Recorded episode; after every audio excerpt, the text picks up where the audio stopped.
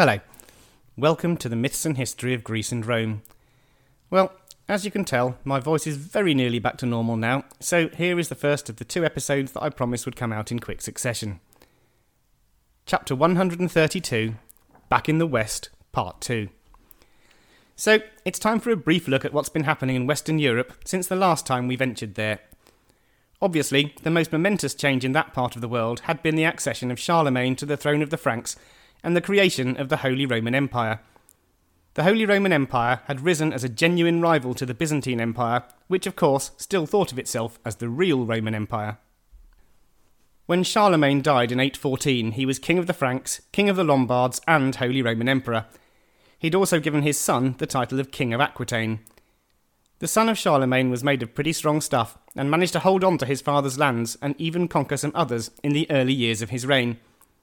The name that this son of the great man is known to history by is Louis the Pious. As such, he became the first king called Louis to reign over the lands we now know of as France. He is Louis I. Many, many famous kings of France have had this great name. Most notable are Louis IX, who became a saint, Louis XIV, the Sun King, and of course Louis XVI, who lost his head in the French Revolution. Anyway, back to Louis I. As King of Aquitaine before his father's death, Louis had taken Barcelona and Pamplona in Spain for the empire. When he became emperor, and of course acquired his other titles, his early years were very successful. The frontiers were not put upon too much in the early years of his reign, as the tribes were still too afraid of Carolingian power to start raiding. Louis decided he should divide his many lands among his sons, so that on his death each would be king of somewhere. Now we know this is never a good idea, but he did it anyway. This resulted in what is known as the Partition of Aachen. This was supposed to work.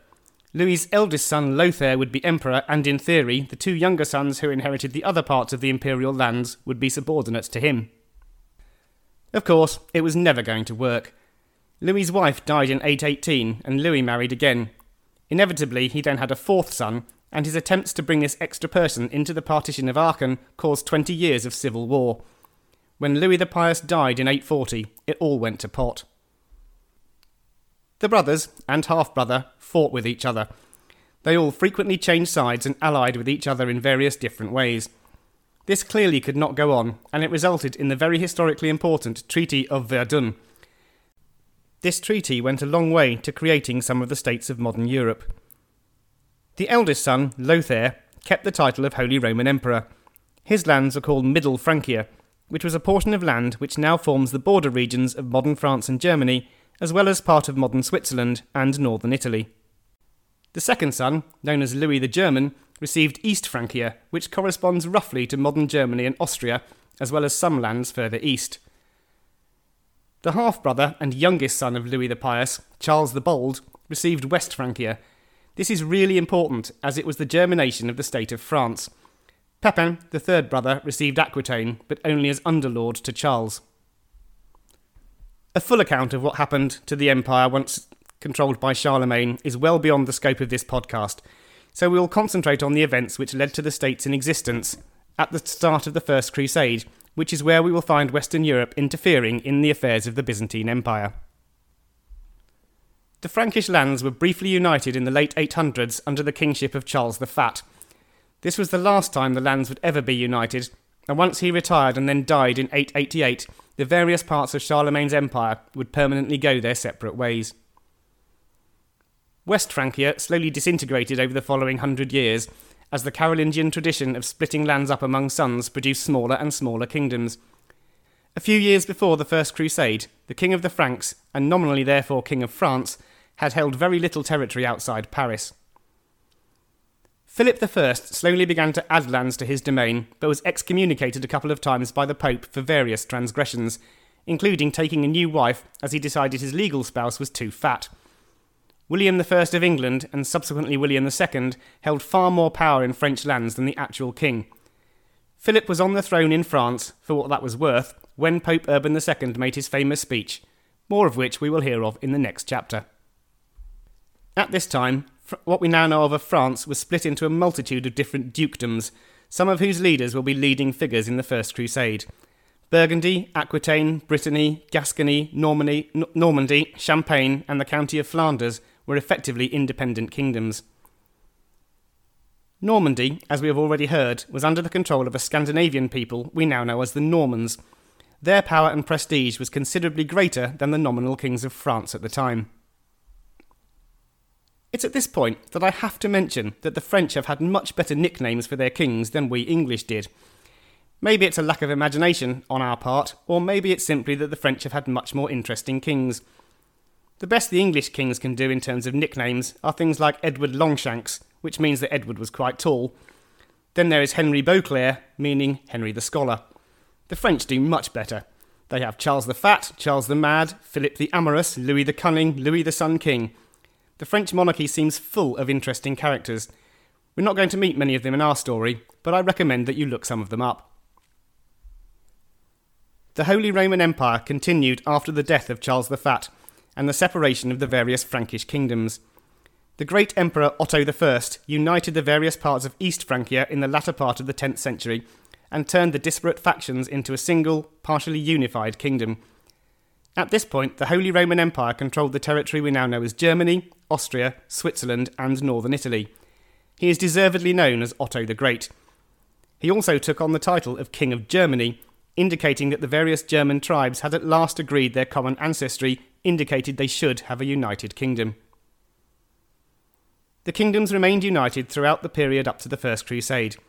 By the time that Urban made his tumultuous speech, the Holy Roman Emperor, King of Germany, and King of Italy was Henry IV. Spain had suffered complete disintegration in the later years of the first millennium. In the later years of the 11th century, the Iberian Peninsula consisted of a patchwork of Muslim and Christian kingdoms. England, in contrast to the Frankish kingdoms, went through a period of consolida- consolidation during the 9th century and later. It is generally recognised that Athelstan became the first king of the whole of England in 927. Athelstan is known as Athelstan the Glorious, which slightly goes against my complaint about the nicknames of English kings. Athelstan seized York and the Saxon kingdom of Northumbria, and at that time was ruler of all England. Athelstan was the great grandson of Alfred, King of Wessex, who set the process in motion. Alfred is, of course, Alfred the Great. The kingdom maintained its unity despite a number of civil wars until a Danish invasion, which led to the rule of Cnut, who we now know as King Canute, and his sons for a few years in the early 11th century. The rule of the Danes was contested by Ethelred the Unready, a descendant of the Anglo Saxon English kings. Ethelred's son, Edward, became king of the English in 1042 after the death of the last of Cnut's sons. Edward, known to history as Edward the Confessor, consolidated English rule over England and reigned for more than 20 years. In his earlier life, exiled when the Danes had ruled England, Edward spent a lot of time in Normandy. His gratitude for the asylum caused him to name William of Normandy as his successor. Edward's control of his kingdom was sometimes weak, and he relied on the Godwin family to help him continue in power. He named Harold Godwinson, one of the leaders of the Godwin family, as his heir. Oh dear.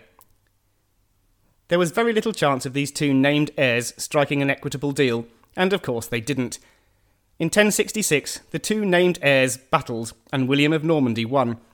He proved to be a shrewd monarch who, who knew he didn't know anything about governing England. He let the old laws remain and ruled through them, when he died in 1089, he was succeeded without difficulty by his son William Rufus. It was this man, William II, who was on the throne when Pope Urban made his bid for history. Which just leaves us with the papacy. Relations between the Eastern and Western churches had been strained throughout the Dark Ages. It's well beyond the scope of this story to detail all of the various engagements between the papacy and the various Eastern and Western powers but by the time Urban II became Pope, he had many problems. The papacy was in dispute with the German emperors, and there was a rival pope in place during his early years. Urban toured France and Italy trying to consolidate his rule over the church. When he received an envoy from the Byzantine emperor Alexius Comnenus, Urban saw his chance to consolidate his rule and his power over the Western leaders.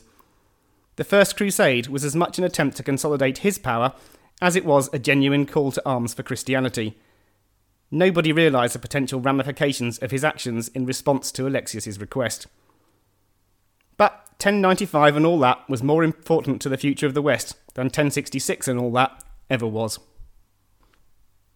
Next time, we will launch the First Crusade. And that next time will hopefully only be a couple of days. So, have a great couple of days, and I'll speak to you next time.